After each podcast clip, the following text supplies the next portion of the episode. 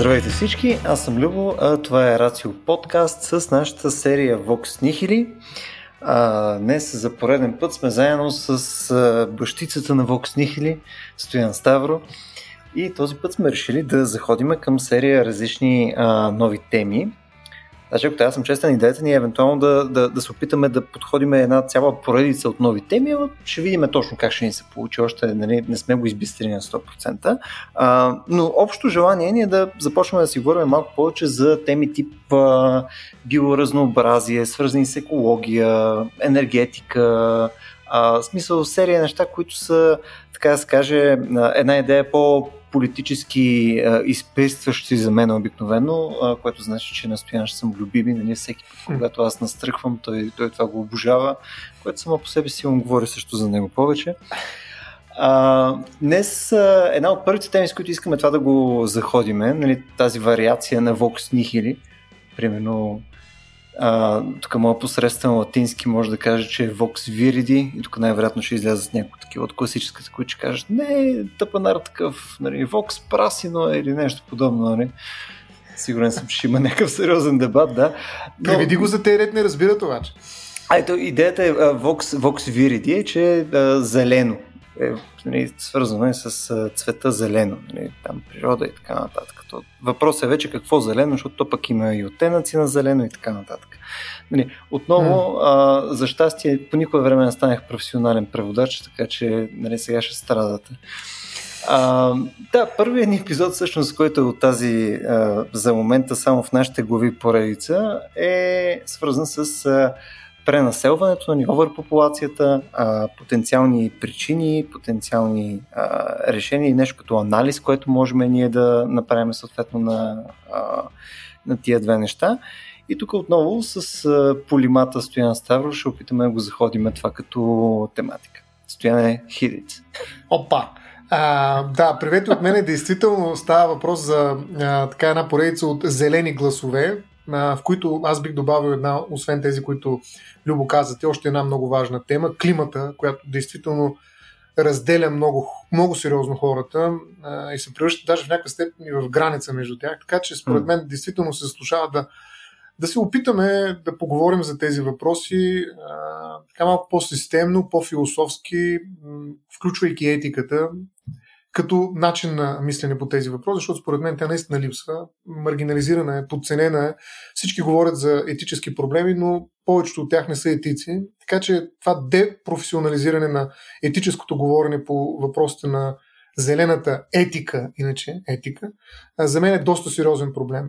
Той присъства не само в зелената етика, има го и в изкуствения интелект, когато говорим за етически стандарти, има го и на много други места, но ние така иначе сме решили че това ни е важно и може би ще е интересно, така че ще разчитаме и на обратна връзка, че зеления глас Vox Viridi а, се заслужава да бъде чут.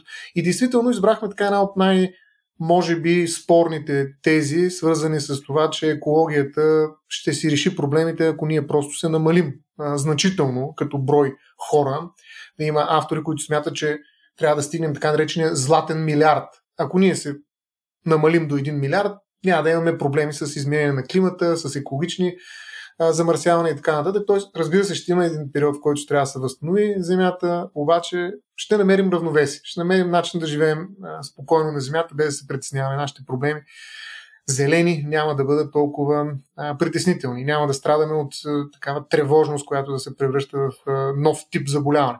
Така че ние мислим да започнем именно с тази тема дали всъщност това ще ни реши проблемите и тогава, ако това е решението, да действаме, да видим как ще го постигнем. Макар, че в момента знаем, че Малтус, този с чието име се свързва идеята за свръхпопулацията като основна причина, поради която човечеството ще изчезне, ще се самоунищожи, ще се самоизяде едва ли не, идват войни, епидемии и всякакви борби за ресурси, защото просто не можем да, да се изхраним на планетата Земя. Тази теза е свързана с Малтус. Той е много любопитна личност, между другото. Той е хем економист, хем пастор, т.е. хем религиозна личност, хем а, стопански ориентиран ум. А, 1798 година е въпросното произведение, текста, от който тръгва тази идея на Малтус, е се върху законите на населението И той каза, че геометричният растеж на населението ще победи аритметичните печалби в селското стопанство, в селското производство.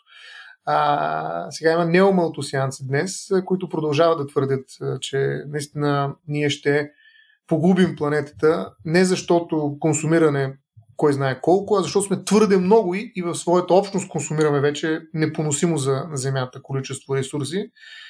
И Пол Ерлих е другия, който продължава тази идея. Между другото, може би, Любо, знаеш за неговия облог с Джулиан Саймън през а, втората половина на, на миналия век. Знаеш ли? Знаеш не, ли? не, не съм. Джулиан Саймън, не, не знаеш? О, това е много, много любопитен а, облог. Всъщност, може би бих казал, че се сблъскват песимиста в лицето на Пол Ерлих и оптимиста, с, оптимиста в лицето на Джулиан Саймън. Hmm. А, Пол Ерлих 1968 година издава една прочута книга, още е доста противоречива и изключително влиятелна. Популационната бомба се нарича. И продължение на идеята на Малтус казва, че всъщност огромното намаляване на населението в света е отрешаващо значение за оцеляването на хората. А, и затова трябва да се пристъпи към семейно планиране, включително задължителна стерилизация и още други методи за депопу, депопулация, а, за което ще говоря може малко по-късно. Той затова е голям фен на феминистите, защото смята, че много е важно да променим ролята на жената в нашите общества, за да осигурим именно този обрат а, в популационната вълна. Между другото, някой ще си каже, че говорим някакви супер абстрактни неща, при условие, че българското население се топи е, в пъти нали, рамките mm. на, на, на, годините, в които живеем. И, и за нас този проблем изглежда тотално неадекватен в български контекст. Разбира се, ние окрупняваме нещата и ги гледаме а, като цяло. А, та, въпросният Пол Ерлих а, 1968 заявява тази своя теза в продължение на Малтус, че всъщност очакват ни страшни неща. А, ако продължаваме да растем. И ние сме продължили да растем и от тогава сме пораснали доста. А, в същия момент Джулиан Саймън е доста по-голям оптимист. Той казва, че човешкото въображение е без граници и съответно то ще направи така, че ще изобрети нов тип ресурси. Не просто ще разшири нашия достъп до ресурсите, които използваме към момента, в който той поставя този блок, а ние ще намерим много, много различни други ресурси, които ще ни позволят да растем и няма какво да се притесняваме за това, че сме милиарди. Той казва, е, ресурсите са неизчерпаеми. Нали, понятието за ресурс, предвид е, въображението на човечеството и неговата способност да, да създава нови и нови перспективи към природата и начина по който ползва енергията, всъщност е, гарантират факта, че ние няма да свършим ресурсите си. Напротив, те ще станат още повече. Очаквани корнотопия, както ги наричат нали, тези а, версии на бъдещето учените, т.е. бъдеще на изобилие. И в някаква степен този облок, не бих казал в някаква, в ця, пълна степен към настоящия момент този облок, или поне преди няколко години, беше спечелен от Джулиан Саймон. Нали, те бяха си поставили, че след, 10, след колко години там а, нали, ние ще живеем вече или в някаква корнотопия, или в някакъв постапокалиптичен а, сценарий. Както виждаш, а, колко години вече от тогава, 30-40 години от, от този облок, а, всъщност ние живеем наистина в един свят, поне западния свят, не, ние живеем в различни светове на практика, но поне западния свят, този, който си поставя екологичните проблеми най-вече в дневния ред, всъщност живее в един абсолютен достъп до всякакви блага. А, определено а, Пол Ерлих, който е жив между другото и продължава да, да защитава тази своя теза и днес а, е, е не е бил прав. А, не е бил прав и неговата прогноза тотално е опровергана от това, което се е случило, докато оптимизма на Джулиан Саймън а, е факт днес. Да видим до кога. Стояне тук искам, тъй като нали, знаеш, за мен тази тема е доста по, по-странично от абсолютно всичко, от което се, се интересувам принципно. Мисля, единственият ми допер на мен е примерно с а, а, оверпопулация е горе-долу като нали, чета статии свързани с ето, примерно източна Европа се, а, се намалява там популацията, Америка започва повече прилича на Западна Европа, Западна Европа продължава да има застаряващо население и така нататък. А, съответно, едно от нещата, които пък на мен ми е попадало през а, а, може би последната година и нещо вече, е в смисъл, от единственото място, където не ми е попадало, че има спадащо по някаква агресивно видима тенденция за спадащо население, това е Африка. Буквално навсякъде друга това не е факт. А, сега тук, примерно, мога да ти цитирам много набързо само а, два фактоида. Mm-hmm. Едното е, че щатите, примерно, за 2010 до 2020 година говорим за вече, първо, тенденцията ти от 18 век до а, сега ти е стръмглава само надолу. И тук растежа при тях ти е под 10%, говорим за около 6-7% ръст на популацията. Докато, примерно, като погледнем нали, източна Европа, нещата са мисля, около това мисля, че ме, мислим, че е лошо. Нали, в Източна Европа нещата са mm. пократителни. Там, ако сравниме 1989 спрямо проекциите, които в момента се правят за 2050, нали, като форкаст, между другото мога сложим след това като линки в, а, в епизода, защото е доста интересно. Мисля, че бяхме го споменали с теб в епизода за антинатализъм в интерес на истината, но е яка статистика. А, там може да се види, че примерно държави като Молдова, а, заедно сме с тях и там България, Босния, Албания и така нататък, а, процентно губят скандално количество население. Примерно Молдова губи 89-та спрямо 2050 форкаста mm. до 45% от населението си, България 39, Босния 37, Албания 26. Тоест тук говорим за някакъв абсолютен демографски да. срив. срив. Нали? Да.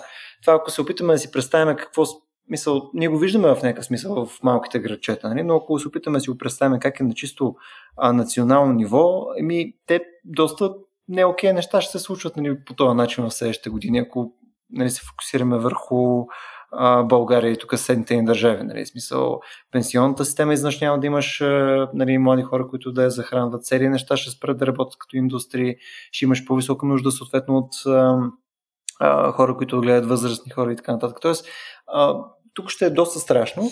И за да не оставаме само в ужаса, а, който е в Източна Европа, нали, ако погледнем и към а, ужаса, който е и в Азия, а, всъщност там нещата не изглеждат, че са фантастично по-различни. В смисъл, а, да, те определено имат а, доста по-различна база. А, нали, тази политика, която беше за One Child Policy, нали, за едно дете и така нататък, нали, е отменена вече от известно време но като цяло при тях нямаш този скокообразен нали, завръщане нали, съответно към същите нива, което е било преди това. Главно защото а, и с тебе сме си оговорили, че обикновено имаш нали, корелация между нали, повдигане на а, житейския стандарт и съответно нали, какво количество деца имат хората. Тоест, единствено нещо, което искам да ти кажа нали, с цялата тази тирада, е, че нали, когато говорим за оверпопулация, мен ми е интересно откъде ще дойде. В смисъл, единственото да. място, откъдето виждам, че идва в момента е Африка. Африка е голям континент, нали? но, но, но не изглежда, че това е нещо, което, нали, ако си сложим даже един хоризонт на събитията да, да не е 20-30 години, както в момента тук цитираме, да си представим нали, някакъв период, в който е примерно 50-100 години, нали, което си е нали, не е ужасно дълго време, нали, от гледна точка mm. на човечеството. Нали, ако си представяме, че а, нали, отново условията и в Африка ще започват нали, градивно, поне да стават по-добре, нали, няма да стават по-зле, ако приеме нещо подобно за истина, което нали, може да се поспори принципно с това, нали, според мен не знам как ни изглежда разговора нататък. Ами, да, да, абсолютно основателно. Наистина всички екстраполации напред показват намаляване на населението и даже в този смисъл ще разкажа за една друга книга. Празната планета се казва, на Дарал Брикър и на Джон Ибицън. Но преди да, да стигна до празната планета, които, която е съвсем различен сценарий, аз също ще дам няколко фактоида. Най-интересна статия, която също ще посочим като линк а, за това как е нараствало населението. Нали, точно този стремглав скок, който всъщност предопределя и тази представа на Малтус, че нещата излизат извън контрол, ние трябва веднага да направим нещо. Значи между, до 1700 година е имало около 200 милиона, от около 200 милиона до 600 милиона. Нали, от първата до 1700. Представи за 1700 години са се увеличили три пъти от 200 на 600 милиона хората в края на 1920 са били 2 милиарда, а знаем, че сега в момента вече са, нали, отиват към 8. А, така че, действително има абсолютен изправен а, такъв връх в кривата и няма никакви белези, в които този връх да почне да пада. Тоест, тенденцията все още не е дала резултати в графиката. Виждаме стремглаво нагоре. Поради което всъщност и има един друг автор, Пол Морланд в Човешкия прилив, една негова книга също така посветена на, на демографския проблем. Какъв е точно той, сега ще поговорим наистина дали е взрив или срив, дали е експлозия или имплозия. А, но той свързва всъщност тези процеси с детската смъртност. И каза, че ако детската смъртност намалее, плодовитостта спада, но са необходими няколко поколения, след които това дава ефект от гледна точка на цифри, на числа. А, защото докато детската смъртност е висока, жените са склонни да раждат много деца, надявайки се, че поне някой от тях ще оживее. И точно така е било. Примерно, моята баба ми е разказва нали, за нейните родители, как точно са раждали деца. И наистина повечето от половината а, са умирали от някакви заболявания преди да стигнат зряла възраст, така че плодовитостта е някакъв механизъм, който компенсира високата детска смъртност. В момента, в който обаче стандарта, за който и ти каза, се увеличи, тук, освен повишените добиви економически, също така имаме подобрени санитарни условия, ускорената урбанизация. Това са процеси, които във всички случаи помагат а, нали, да, да падне детската смъртност, веднага след това започва обратния процес. Жените вече не е нужно да раждат толкова много деца, защото почти всички от тях оцеляват. Но за да се превърне това в а, а, отрицателен а, демографски приръст, т.е. в намаляване на, на количеството хора, в съответно точност е необходимо да минат няколко поколения, според Морланд. И за това ние трябва да изчакаме още ехото, ехото на, на, на този демографски взрив да отмине. Така че няма да стане тук така спокойно и бързо, пък и той казва, не всички предвиждания, като почнем от малото, с който е бил така най-големия а, пророк на това какво ще се превърне, на, как ще изглежда населението на Земята, те са се оказали грешни. Така че той много внимава с такива а, всякакви прогнози за това как ще изглежда а, населението на Земята след а, дори 30-20 години, докато въпросните Брикари и Ибицън, за които ти казах, че са автори на празната планета, са всъщност на много категоричната позиция, че наистина ние имаме точно обратната тенденция и всъщност изобщо не сме подготвени за предизвикателството, при което, както ти казваш, населението ще се намали с 30-40%. Всъщност това е един съвсем нов сценарий, който произвежда тотално непознати за нас проблеми. И ние mm. някакси никога не сме говорили сериозно за въпроса какво ще стане, ако изведнъж 40% от населението изчезне. И тази корекция със сигурност би екологизирала света, както казват някои ам, автори, и т.е. би създал предпоставки за овладяване на някои от проблемите, включително с промените в климата и прочее, защото чисто физически ние ще въздействаме по-малко като цяло, като популация върху природата, но ще създаде и ще генерира много проблеми. Ти спомена едни от тях. Е, какво ще правим с пенсионната, осигурителната система?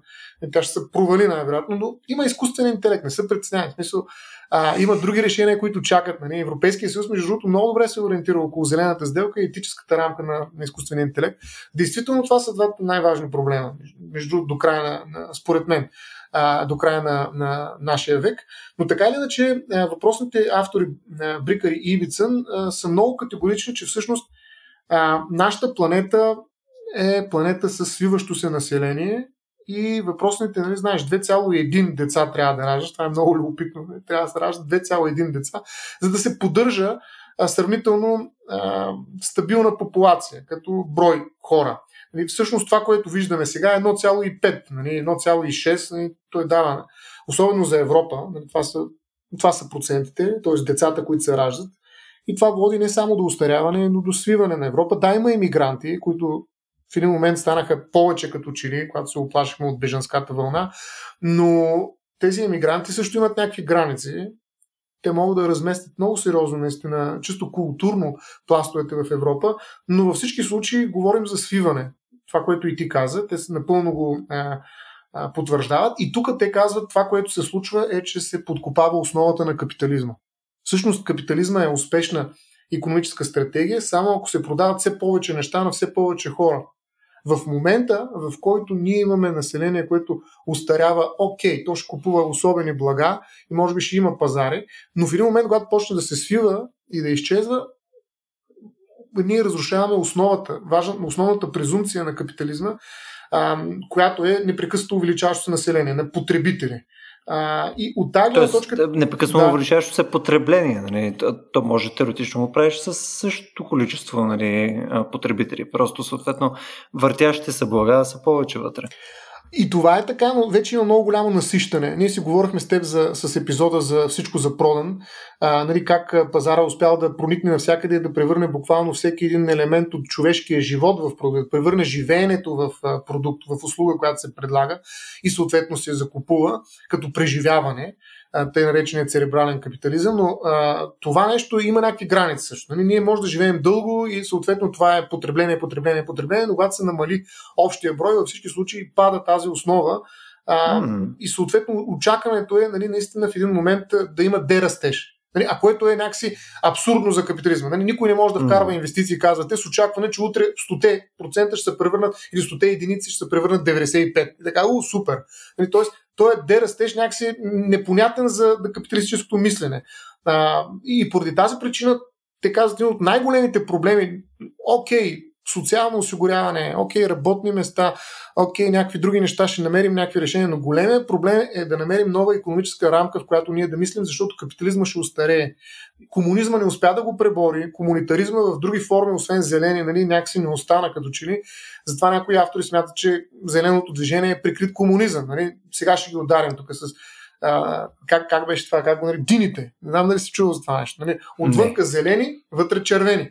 Нали? Тоест, а, а, да, е, това е много добро. Да, да, това е, така се наричат нали, тези така, прикрити тактики, едва ли не. Но всъщност не е така. Всъщност, ако се възста, в, влезе в една такава хипотеза, която ни описват тези двама автори, Брикър и Ибицън, а, ние наистина ще видим, че ще е демоде капитализма. Не може в един свят, който намалява и търси някаква устойчивост, защото това със сигурност е корекция, която се случва в рамките на самата човешка популация като цяло и тя е а, изключително здравословна според мен корекция. Тоест ние не трябва да се борим срещу нея, нека се случи, но въпросът е, че докато се случва, ние трябва да намерим нова економическа рамка, рамка в която да мислим, нали, този дерастеж на населението заедно с дерастеж на капитала трябва да бъде осмислен, как ще работим, как ще продавам, как ще произвеждат нали, основните економически играчи в тази а, изключително различна бизнес среда. Така че от тази гледна точка, според мен, действително, според а, тези автори посочват една а, област, в която те първа трябва доста сериозно да се мисли. Говоря тук за економическа философия, говоря, разбира се, и за етика. А, но ние някакси не говорим за това. Ние говорим за това как непрекъснато а, се увеличаваме и има все по-голямо потребление. Трябва да го намалим, трябва хората да се откажат от потребление, трябва да ги ограничим, трябва да направим всичко много скъпо, за да не го купуват и така нататък. Може ли само ти на един въпрос? Да, да. Нали, тук ние видимо и двамата не сме економисти и по-скоро нали, тук така е. спекулация относно економическа теория, нали, малко нали, си влизаме нали, в чужди обувки, но пък а, едно нещо, аз, което са съм се чудил. Нали, няма ли го по-скоро ефекта свързан с това, че ние в момента, в който имаме все пак успешен пазар, а, все пак а, общества, които поне в западния свят и ние там се причисляваме, съответно вече и ние към някакъв уж полузападен свят, а, нали, съответно, които нали, женаме някакви блага, растеме економически, като БВП и така нататък. Смисъл, а, ние в момента няма ли еф, този ефект да играе просто ролята на натиска върху всички други допълнителни така в кавички да ги кажа глизоти в лицето съответно на зелени политики, на еко, био, веган а, неща и така нататък. Идеята ми е, не, не драйва ли успеха на капитализма всички други потенциални неща, които до момента, дали ще е зеленото, дали ще е някакъв, някакво завръщане на а, социалистически идеи и така нататък. Аз имам серия приятели в момента, които са си буквално комунисти. В смисъл, паракселанс да. комунисти. Те са ти IT комунисти. Няма Интересни са. IT комунисти, е... чудесно. Да, те имат си някаква Дигитални. идея, която ни. Да, някакво такова преразпределение на благата е чудесно, нали, като цяло, като концепция. Та, а, идеята ми е, че в момента, в който имаш един доста успешен а, модел, защото според мен е, поне може да видим в рамките на света, в който ние живеем. В западния свят може да видим, че капитализмът е бил успешен за това да носи mm-hmm. а, подобрение на жизнения стандарт. Тогава може да си мислиме за глупости. А, и в този контекст, в момента, в който примерно започнем да а, нещата да отиват надолу в това, което ти тук ще описа, нали, представи си, се започва наистина да намаля населението в Европа с 20-30%, не дай си Боже.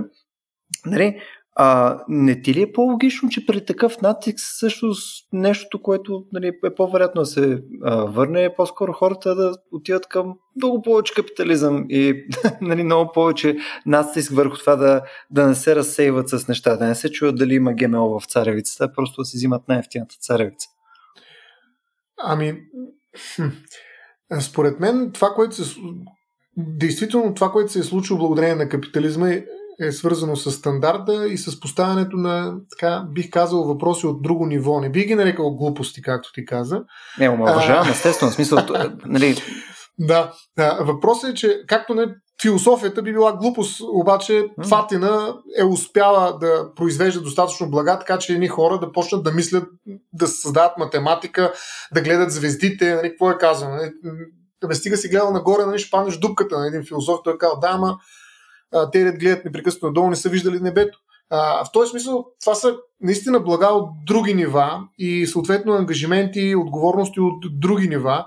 И ангажимента към това да, да внимаваме с ресурсите, да внимаваме с бъдещето си, ако щеш, а, са изключително важни. Въпросът е до къде гледаш. Гледаш ли mm. до тук, е, примерно до утре да се взема заплата или до края на годината да си отчета печалбата като а, изпълнителен директор нали, в рамките на една компания, или пък гледам за 5 години напред, или пък за 50, или искам този бизнес да пребъде в 7 следващи поколения от моето семейство и така нататък. А, в зависимост от това, наистина, до къде гледам в бъдещето, аз по различен начин и съобразявам своето поведение със своите планове своето поведение сега с това бъдеще, което чакам.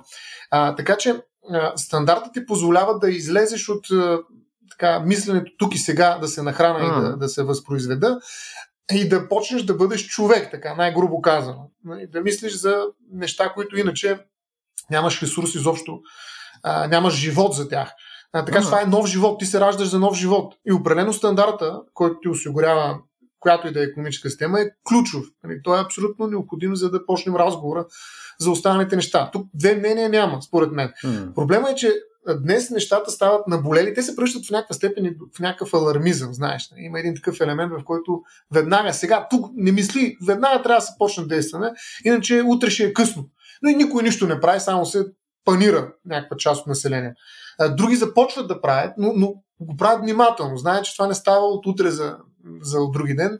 Ами трябва много внимателно да се планират тези неща. Както и Европейския съюз, между другото, някой го атакува, че прекалява, но и той планира и се опитва да намери правилния ритъм. Както и да е. Въпросът е, че днес това, което е различно според мен, е не само по-високия стандарт, по-голямата осъзнатост на този проблем. Трябваха ни 30 може би 40, даже и 50 години, за да разберем, че това не е шега и наистина е сериозен проблем, с който ние трябва да се справим и да го мислим.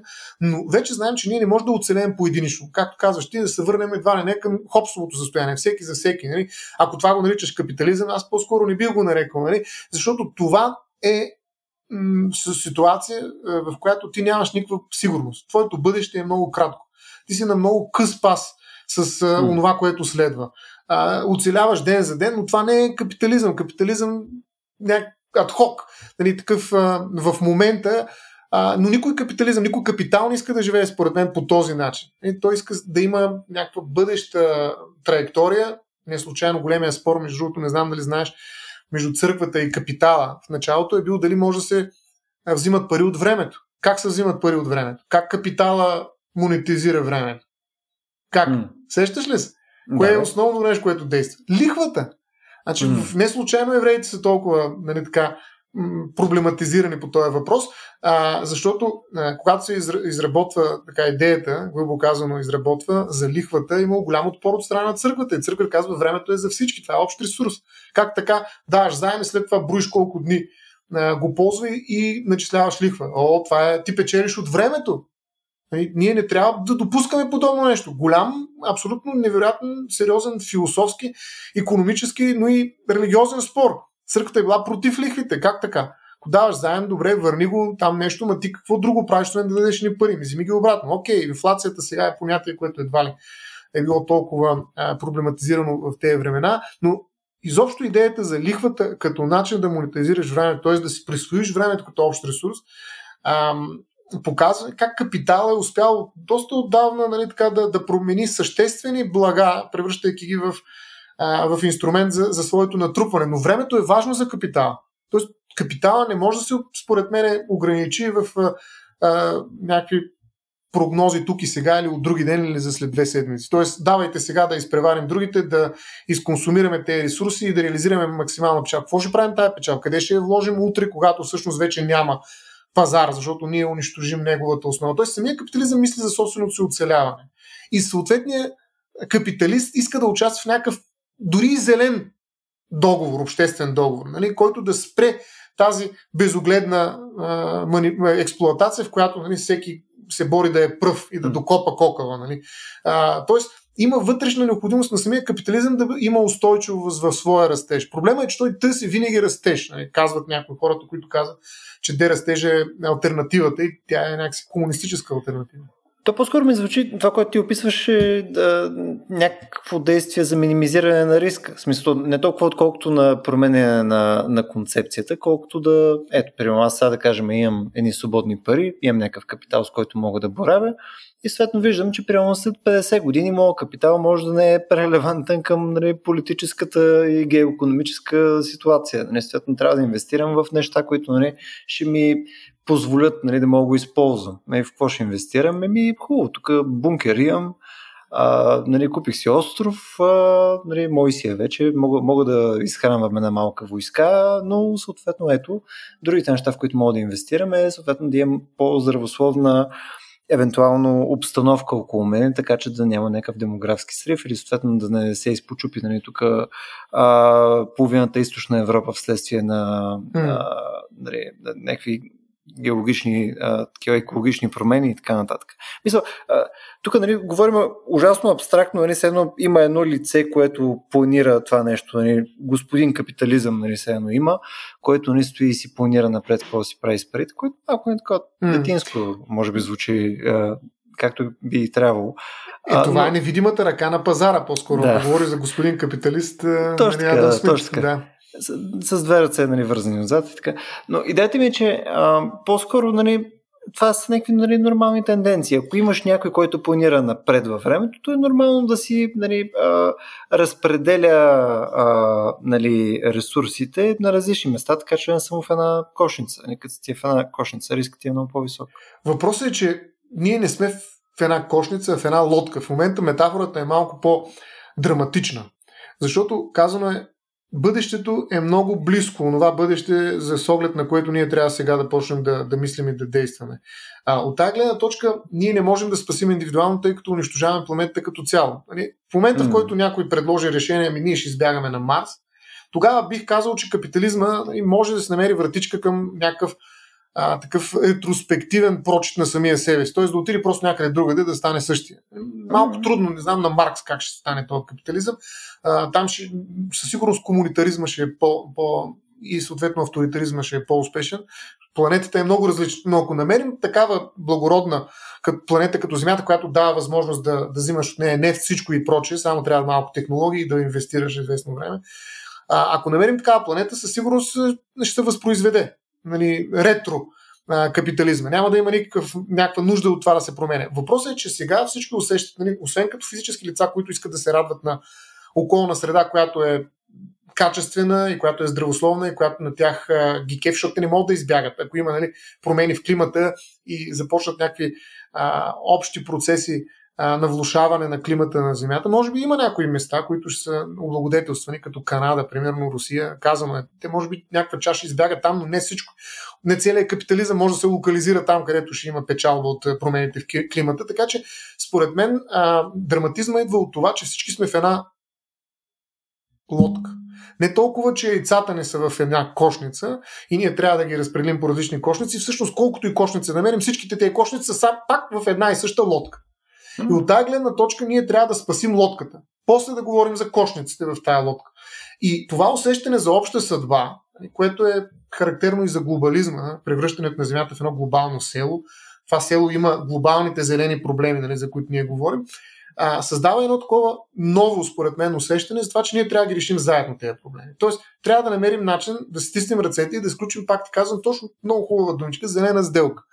Ние трябва да се разберем тук, за да намерим някаква устойчивост и ние, и вие, и те, и всички да намерим своето бъдеще. Някакси да се паснем, да балансираме нещата, които са важни за нас, да се отнасяме правилно интересите си и да градим общо си бъдеще. Това звучи наистина малко така а, както едно време комунизма градеше общо бъдеще. С петилетки mm. всичките беше, нали, всички ще да бъдат а, уважени, грубо казано, от системата, всички ще да получат това, което заслужават и прочее и прочее. И това малко почва да звучи като... Като заканване звучи малко това. Нали? Да. Всички ще получат това, което заслужават. А, страшния съд. Страшния съд, да. Така че идеята ми е, че капитализма действително, той вече е много по-различен според мен от класическите представи и на, и на Марс, и на Рикардо, но така или иначе той, той ще търси някакси трансформация и оцеляване в една нова ситуация, в която мисленето за общо бъдеще е проникнало всички бизнесмени. Знаем колко много зелени бизнеси започват, нали, които наистина вярват в тази идеология. Нали. Това не са просто хора, които виждат, че на този пазар могат да спечелят, но има и много, ам, как да кажа, изцяло екологически обосновани економически инициативи. И те го правят, търсят начин да печелят, разбира се, иначе те нямаше да бъдат, ще да бъдат някакви mm крипто нали, агенти, които правят нещо различно в пазара, ма се правят на пазарни агенти. А, те са си а, компании, които печелят, но те наистина вярват в ценностите на екологията, на това да запазиш планетата, да имаш устойчиво развитие и прочее. Какво означава устойчивост? Ми две неща. Да продължиш да се развиваш и да продължиш да се развиваш с определен ритъм напред, дълго време в бъдеще. Проблема с депопулацията, намаляването на населението е, че не ти гарантира тези две неща. Тоест, ако ние се изправим, нали, както говорихме с тази хипотеза пред бъдеще, в което населението е с 40% по-малко, ние не можем да дадем това, което иска онзи капитализъм, който mm. все пак е съгласен с зелената сделка. Ние не можем да му дадем устойчивост.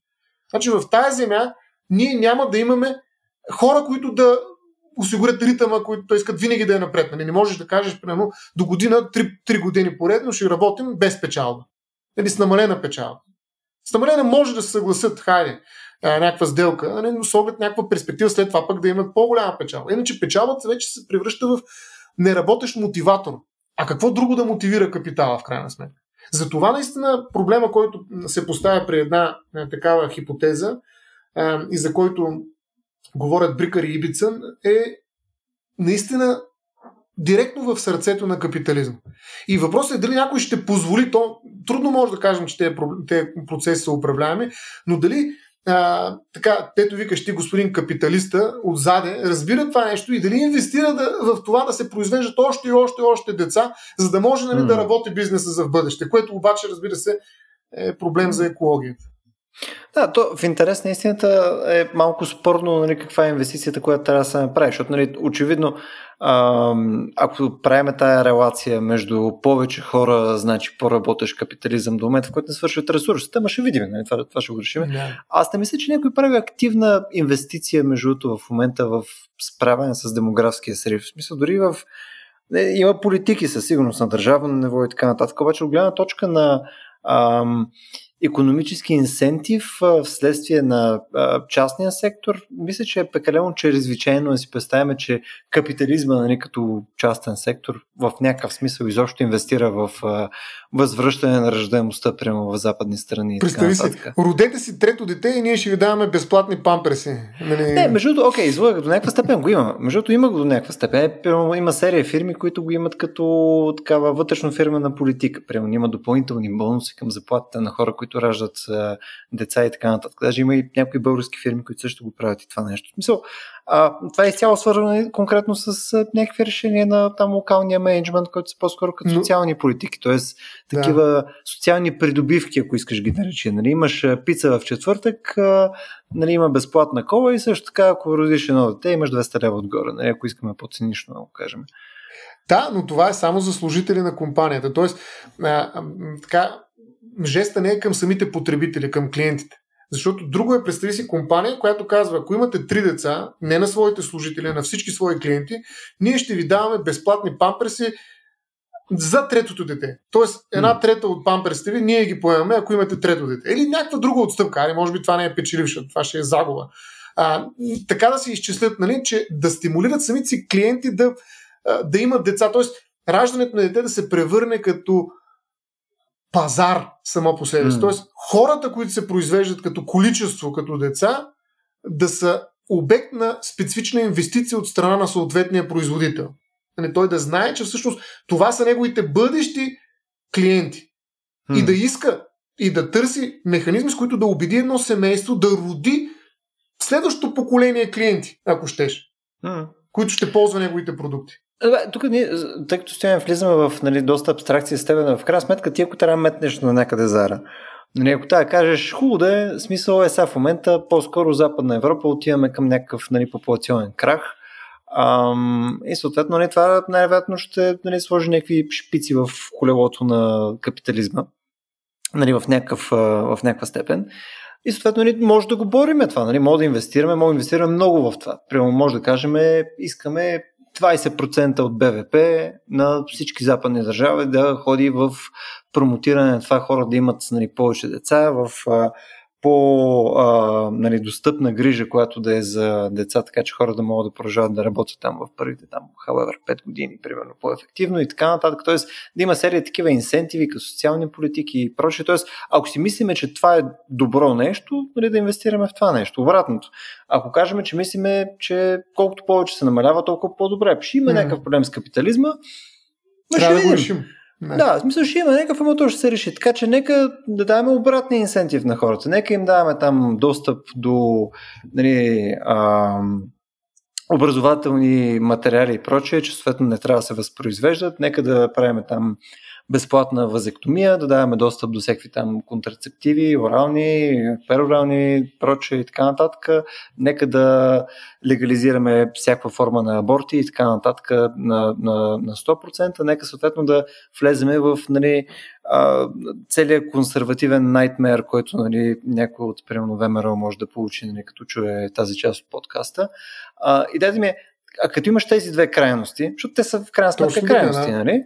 А, къде, смисъл на, на къде клониш ти? В смисъл на къде виждаш а, някакъв интересен път или интересен разговор най-малкото? Те действително са крайности, но едната ще победи като тенденция, най-вероятно до края на века. Поне така повечето от хората, които се наемат да правят прогнози, казват, че до края на, на, на нашия век ще стане ясно дали действително вървим към празна планета сега много силно казвам, никога няма е празна планетата, поне видните няколко стотици или колко милиона години, но така или иначе едната от двете ще победи. Наистина ще видим крайна сметка дали проблема ни е свръхпопулация или липса на население в един момент, като този проблем е локално е диф, диференциран, той е различен. Както видяхме, на различните държави по различен начин виждат този проблем, демографския проблем.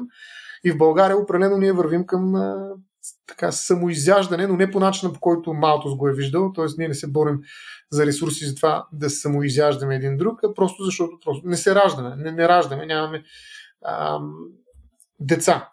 И някои смятат всъщност, че това е резултат от пропаганда, свързана именно с страха, който малко се е наложил на, на хората. Те смятат, че всъщност има една много голяма битка срещу семейството, която съвпада с а, утвърждаването на неолиберализма, като така водеща, не само на Запад, може би, но така ключова, може би, и за бъдещето а, ценностна система, като атаката е срещу семейството, в което се произвеждат децата. Идеята е hmm. да го компрометираме, така че по някакъв начин да го обесилим като фактор и това рано или късно ще доведе до намаляване на броя населението и ще се справим с тази паника демографска, която малко се mm. наложил нали, преди няколко века. И в този смисъл, а, примерно, допускането на аборта, всички въпросни движения за правата на жената, нали, това познание, за което ти казваш, а, също така, така стимулиране на така наречените неестествени полови актове, забележи, т.е. Примерно Истанбулската конвенция има екологичен ефект, може да кажем. Защото тя стимулира а, едни неестествени и поради това непродуктивни, неефективни от гледна точка на създаване на деца полови актове, което е чудесно, защото хората получават необходимата емоция от а, своите взаимоотношения, но не натоварват земята с поредните новородени нали, консуматори, грубо казано. Виждате как малко отиваме към екофашизма вече, а, за който сигурно ще стане въпрос. Даже. Да, ще стане въпрос най-вероятно и за него, макар че ми се иска отделно да говорим за него. Така че, а, всъщност битката а, за правата на хомосексуалистите, изобщо гей революцията, а, освобождаването на жената, превръщането mm-hmm. и в консуматора, не в работник в семейство, който произвежда деца и осигурява поколение. А, това наистина разбягване на консервативни основи и точки, в които се крепи семейството, а, в рамките на една по-голяма неолиберална перспектива, е в очите на някой стратегията за справяне с демографската бомба. Mm. Тоест, ние това го правим и може би а, това нежелание на хората да раждат в Европа е резултат точно от тази паника. А, за мен това би могло да е много добър урок до какво може да доведе една зелена паника днес за климата. А, възможно е всъщност в а, нашата тревожност за това, че видите ли демографска бомба край ще се избием, тук ще се изядем в един момент, да дойде до, до такава а, такова преобръщане на проблема, че mm. в един момент ние да не сме готови изобщо да го поемем. Да. да. Ние не мислим за този проблем. Ние мислим сега, аз съм съгласен, аз защо имам едно. Ти колко деца имаш, извинявай, на каква възраст? Mm, а, да, да. Помисли колко хора има около тебе, които са на тая възраст и какви деца има. Колко деца има? 2,1 да. имат ли? 0 до 1, да, точно така. А, така че, м- действително този начин на мислене, той би бил зелен от една гледна точка, в която ние вярваме на, на Ерлих и казваме, че всъщност наистина проблема е с нашия брой. И ние мислим зелено. В момента, в който ти не раждаш дете, слагаш край на своята генетична линия, така грубо казано, ти жертваш себе в името на зелената кауза. Ама вярно ли е това нещо? Плюс това има някои хора, които казват, бе, чак сега, ние трябва да направим някакъв избор. Не може така да жертваме кой да е. Има едни хора, които не се заслужава толкова. Е, трябва да направим все пак някаква диференциация. И ето ти го екофашизма. И трябва просто да изтребим, примерно, те в Сирия, да им пустим една война, почва вече и политическия геоцинизъм, mm. или а, всякакъв тип а, такива сметки, дай тук да направим нещо, за да намалим малко населението, дай там да пуснем някаква друга зараза, едва ли не. Някой може да каже, че а, коронавируса всъщност е някаква форма на, на екологизация на света. Не, не, че няма такива хора. Тоест, ако ние кажем, че хората са проблем, а не решение, оттам нататък има много изходи, в които много трудно бихме живяли като бъдеще. Тук, между другото, само да вметна нещо, просто защото сме на така допирна точка. Mm. А, не знам дали си, дали, дали следиш там а, целият ужас, който се случва пък в Китай покрай а, там ислямските уйгури, които са ти а, принцип, те в последните там, еми последните там 6-9 месеца имаше серия различни а, новини. Там ги стерилизират, сегрегират mm-hmm. и така нататък. Там не им позволяват съответно да имат а, а, в смисъл чисто легислативно, нали, нямат серия от правата, които нали, ако си китайски гражданин би имал, съответно ти да имаш семейство и така нататък, плащаш по-високи данъци mm. и така нататък. Тоест е някакъв тежък ужас. Може да го пуснем също като линкче по Но идеята ми е, че ето активна, а, активен отбор нали, на, mm. на населението. Тоест казват, нали, те, тези са подчовеци, бе, те са подчовеци, нали, там ще ги стерилизираме, ще им създаваме нали, дискомфорт, така че да нямат а, положителен инсентив, нали, за, да, за да се Стига този инсентив, човек. Стимули. Има си хубава българска дума. Поне по три пъти казваш на, на подкаст инсентив. Знам. Това е защото съм много инсензитив. Добре, извинявай, че те прекъснах. Да, има хора, да. които са по-хора. Добре. Точно така. И съответно, то, то, това си го виждаме практически, че в момента се практикува. Нали? Смисъл, не се практикува по начин, по който нали, най-вероятно може да питаш а, някой байчо от Стара Загора, че го убиват с вакцина за COVID, нали, защото искат нали, да се освободят от неговия генофонд или нещо подобно. Нали. Обаче в крайна сметка се случва просто по много по-директен и много по-безпардонен начин в другата част на, на кълбото. Така е. Така е. То, винаги нали, идеята, която е минала така с бутонките и с виригите през Европа за чистата арийска раса, раса е показвала нали, как едни хора може да са повече хора и други, които изобщо не са хора. А, нали, това, mm. което Европа е преживяла с евреите. Всъщност не случайно а, Израел и евреите някакси са част от Европа, нали, са в европейската евровизия. Къде е Европа, къде е Израел. Но те са част от Европа не защото географски сме в едно пространство, защото ние споделяме обща история. Виж как историята бие географията. До мисля, че ще, кажеш, мисля, ще да кажеш, че защото имат много хубав хумус.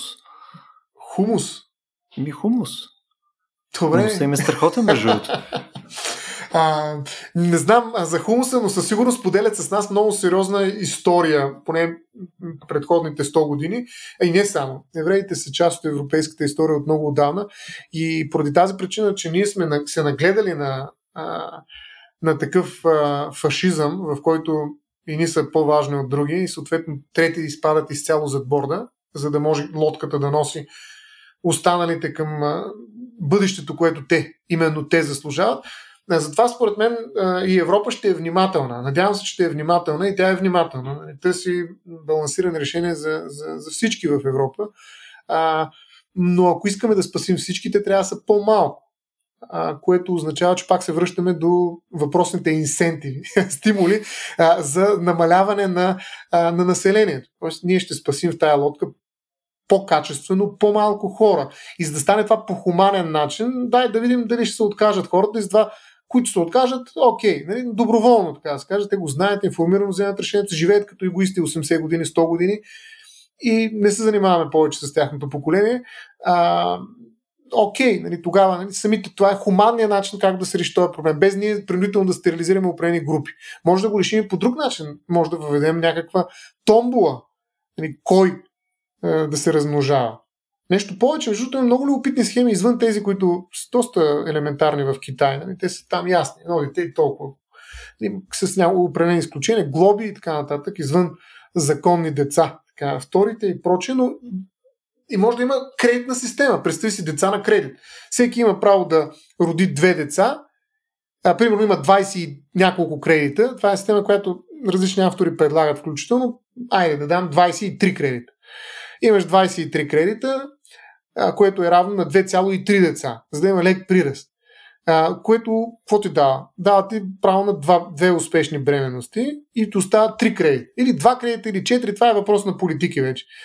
А, какво можеш да направиш с тези кредити? Ми да ги продадеш на някой друг, който да си купи достатъчно, за да има трето дете, или пък ти самия да си доплатиш от някой друг купувайки, за да имаш трето дете. И ето как нали, можем да се опитаме да балансираме нещата, нали, да, ги пустим на пазара и да, да имаме един много специфичен такъв биокапитализъм, а, натален капитализъм, а, в който ние уреждаме отношенията си, там ще влезат пари. Нали, защото ние ще трябва да ги платим, как иначе ще ги вземем тези квоти, а, тези кредити. Пак ще имаме пазар, на който ще се обменят някакви средства, но те ще позволяват едно регулиране на, на ръждаемостта бизнес модел е ясен при търговията с въглеродни емисии.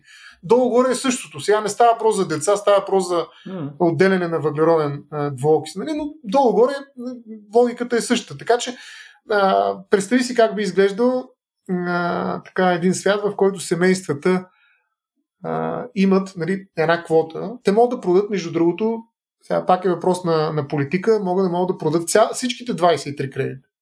Mm-hmm. Или пък да се каже, че един кредит, т.е. 10 кредита едното дете или 20 кредита двете деца са изцяло лични. Това, което може да се търгува, са само тези свръх 0,3 а, кредита. Или 3 кредита, извинявай, нали, защото ние говорим с 23 кредита. Така че това са различни подходи, но това е начин да организираме един пазар, в крайна сметка. Mm. И да балансираме нали, този, тази нужда от това, че все пак трябва да имаме хем поддържане на населението, хем пък а, да дадем някаква свобода на хората при равни начала. Защото всички почваме от 23 кредит. То ние малко започнахме обаче с това, то, къде би го приложил това в момента? Окей, имаме кредитна система, ама къде, къде ще служиме тази кредитна система, така че реално да върши работа? Ами, представи си, че имаш кредити, които продаваш. Те се водят по някакъв начин в един да, регистър. Да. И ти имаш, и примерно, ти не искаш да имаш две деца, един приятел ти казва, аз искам да се направя трето лице, дете, но не може да го направи, или пък ще му е някаква глоба. Това със сигурност mm. ограничава репродуктивните права. И за него ще му излезе много по-скъпо, ако не договаря с тебе някаква цена, за да, за да купи mm. твоите кредити. И ти отиваш, кажеш, добре, идвам ти ги прехвърля. Отива се сключва една сделка пред нотариус и се регистрира в регистъра тая промяна и вече ти получаваш 20 000 за апартаменти имаш, раждаш се и имаш вече на 23 хиляди лева или 23 хиляди евра на, по сметката си, ти можеш да ги продадеш. Това нещо може да стане по-високо като стоеност по-низко да, да по-скоро, питах, по-скоро питах гледна точка на къде бихме го ползвали като инструмент нали, това нещо, защото в момента, деца вика, аз ако тръгна да продам, кой ще да го продам? Седно, точно така, сега тук ще тръгвам да си продавам стария ми гол двойка. Нали? Смисъл, никой няма го купи. Нали? Това е да, абсурд. ами има и малцинства, които между другото доста добре се справят с тези кредити, така да се каже, защото знаеш, че един от основните, едно от основните послания на популизма в България беше, че има и хора, дето раждат, за да може държавата да им плаща помощи, обещетения mm. и всякакви други неща. И всъщност, ако има някъде а, положителни демографски тенденции, т.е. именно сред а, едно такова население, директно да го наречем, ромско, поне така, говорим много сериозно и популизма, което създава деца именно за да печели от тях. Нали, тоест, а, това инструментализиране на децата и превръщането им в а, някаква степен и такива квази пазарни инструменти, много, много различно от пазарните инструменти, всъщност можем да го наблюдаваме и а, в една такава интерпретация на, на, на раждането. Раждането с цел помощи, с цел издръжка от държавата. А, сега, едва ли такива ромски семейства ще дойдат да търгуват с твоите кредити и да ги купуват. Нали? Защото дори да ги глобиш, няма как да им вземеш. То няма какво да им вземеш, ще затова разчитат на помощи и на а, обещетения, т.е. на дотации от държавата. Така че, действително, тази система работи така в една идеална среда, но се проваля в реалността на много места. Сега по същия начин смяташе, се смяташе, че експеримента с търговията на въглеродни а, на емисии с въглеродни, въглероден двуокис всъщност би претърпял много сериозен крах, но сега се вижда, че доста дръпнаха нагоре нали, на практика стоеностите на тези емисии. Това доведе до поскъпване, реално поскъпване на страшно много ресурси, на електричеството и прочее и така нататък. В бизнеса това вече почва да се личи днес. Към април 2021 не знаем какво ще стане по-нататък. Но така или иначе, нали, тези пазари са като малко като Франкенштайн понякога, защото те нямат етически основи, те нарушават някакво основно етическо правило и почват да живеят собствен живот. Не знаеш докъде ще стигнат. в какво ще се изродат или пък ще се стабилизират в един момент ще се превърнат в точно това решение, от което ние имахме нужда. в този смисъл, може би света би си позволил в една по-екстремна ситуация да експериментира с подобни пазари. Аз мисля, че на този етап едва ли ще го направи. Ние имаме доста по а, така, експериментални по-важни експериментални пазари, каквито са зелените пазари. Ще видим там а, дали ще се появят нови инструменти, с които да има натиск върху търсенето на устойчивост. Но във всички случаи голем, голям, големия проблем е наистина на къде вървим. Е, както ти каза, има две крайности и ние не знаем с кое трябва да се преборим в момента. Mm. И ни казват, абе, трябва да се намалим, защото ние вече не, не остана кътче, което да не е по някакъв начин под въздействието на живеещи в него хора. И това като че ли е по-скоро реалността. Аз смятам, че това е реалността. Даже сега при COVID а, а, а, статистиката може да видим как се увеличава много стабилно населението на Земята. Същия този сайт, който използвам аз, за да видим това е статистиката. Да виждам как се увеличава, буквално ако се го пусне човек, мога да вижда как в реално време се увеличават в рамките на една секунда с по 3-4 човека. Е, което е доста, как, как да ти кажа, много силно ми въздейства. Нали? Просто докато примигна с очи и се раждат 4-5 човека, умират един-двама, нали? включително от COVID. Нали? Въпреки това, баланс е много в полза на, на раждащите се. Така че това е по-скоро реалността, с която се е, сблъскваме а, и това е тежестта, която планетата трябва да изтърпи. Е, да, да, До кога? Ама, смисъл, тук, да, точно така, защото в момента, в който ти си в нали, една система, нали, ти си в а, и, и някаква времева рамка, ти много по-трудно мога да погледнеш към цялата картинка. А съответно, нали, когато все пак се опитаме да приложим някакъв нали, методология, като статистиката, примерно, нали, а, тогава може би ще ни говори по малко по-различен така е. начин. Мен, мен това, което ме притеснява точно в този разговор, е, че нали, нямаме някаква основа, върху която да стоим и да, и да имаме съответно някаква корелация между тези мерки в момента, които нали, примерно се взимат, които са се взимали примерно с, в Китай и така нататък, ситуацията, която е в момента се разгръща нали, с Европа нали, като а, приръст и съответно пряката корелация между подобряване на житейския стандарт нали, и съответно някакво форкастиране на този житейски стандарт по региони, така че да може да направим не, съответната нали, връзка, за да видим точно как би изглеждало това нещо след ни 50, 60, 100, 200 години. И пак ще повторя, нали, то дори ам, дори да си представяме, че а, ще имаме още някакъв по-сериозен осреднен прираст следващите 30, 40, 50 години, това е никакво време. Нали, смисъл, това на фона на, на времето, което, с което ние боравиме нали, в човешката история, то даже не е мигване. То е нещо много по-малко от това. Yeah. Тоест, може би просто сме в една, една, една идея по-нестабилен, а, по-нестабилна формална позиция в момента, която нали, най-вероятно ще се стабилизира буквално до едно столетие. И едно от нещата, което нали, най-вероятно ме убеждава в момента повече и повече, е, че през последните 50 години явно живеем, може би, в един от най-добрите животи, които могат да се живеят в момента. А, мисъл, погледни от гледна точка на наличие на блага, липса на войни, нали, а, нали, стабилност от гледна точка на почти всичко. Дори в България, нали, където сме имали нали, там целият ужас, където е след прехода и така нататък. Нали. А, идеята ми е, че ние в момента а, може да си позволим да записваме подкасти за демографската криза и след това ще отидем, ще си направим една вечеря, ще имаме чаща вода, нали, ти ще решиш дали да имаш а, там четвърто, пето, десето дете, нали, без да си купуваш кредити нали, от а, някой байчо от Столипиново и така нататък. И ти, ти живееш един доста безпроблемен живот, реално, бидейки част от западната цивилизация а, в този отрязък от времето. Да, това исках да ти кажа, че всъщност има огромни неравенства. Това може да го кажеш за себе си. Аз също мога да кажа, че наистина съм освободен, може би, за сега от е, такъв, mm-hmm. така тежест, нали, която е свързана с това да оцеляваш. Но колко човека умират от глад? Между това статистики, които се отчаяваш. Нали? Много хора ги избягват. Нали? В момента а, да, значи, представи си, има хора, да. които умират от глад, нали?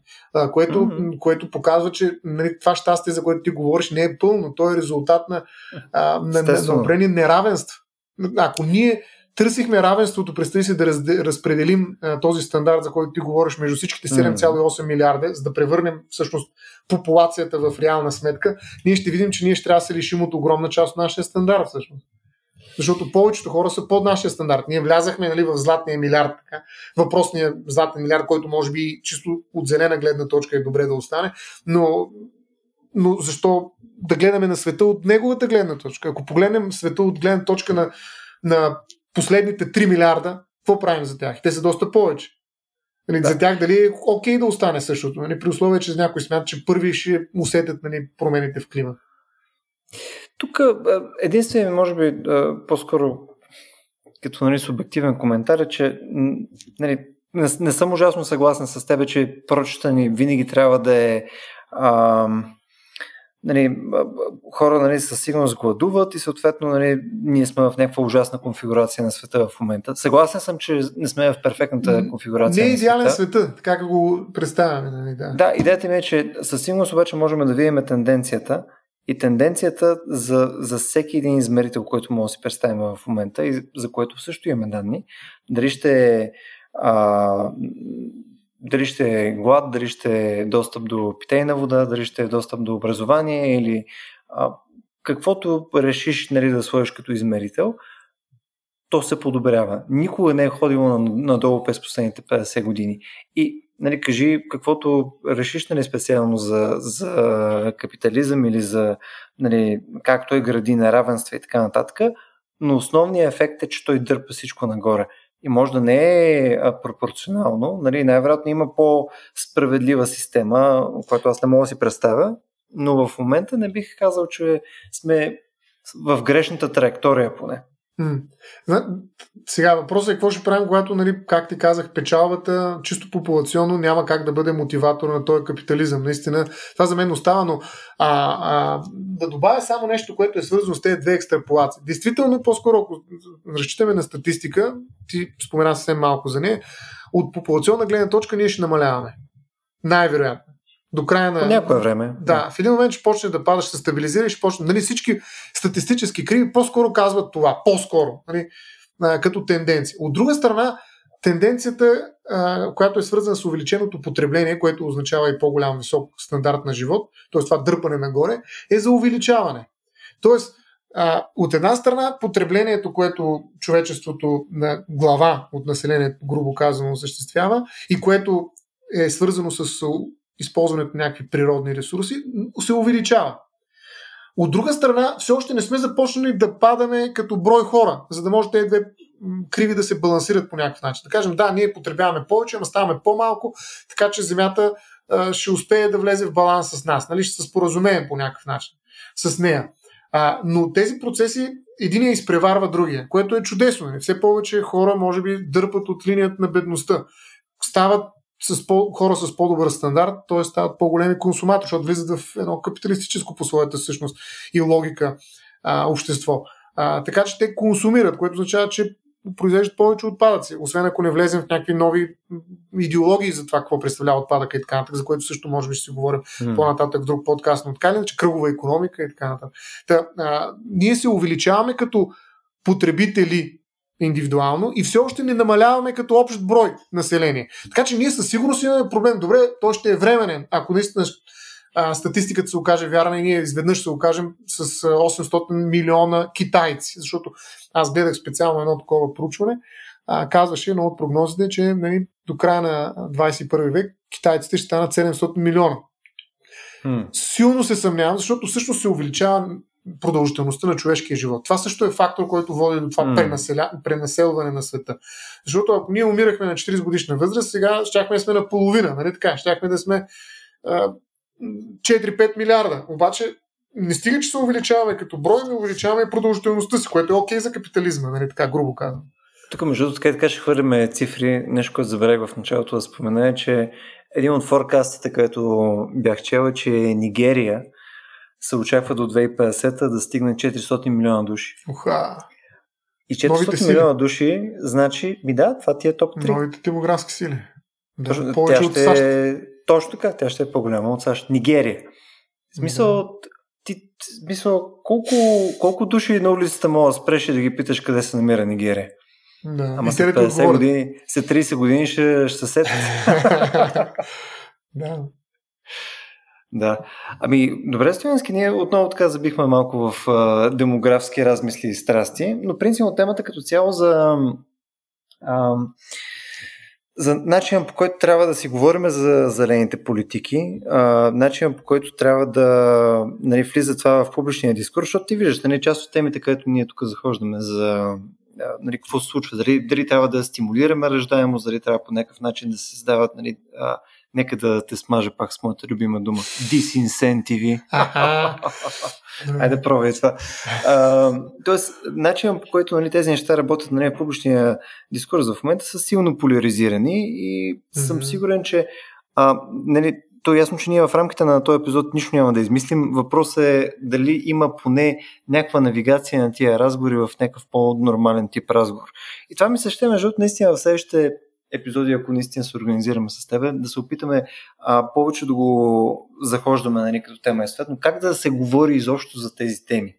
Да. А, тъй като мисля, че е, единственото нещо, към което с тебе може изобщо да се стремим е, е да видим дали има някакъв начин на водене на разговор и някакъв а, тип на обсъждане на двете страни, които са ти нали, в момента твърде полярни, така че те евентуално да стоят и mm. нали, сещаш, като взимаш две кукли с такова сега с целунета.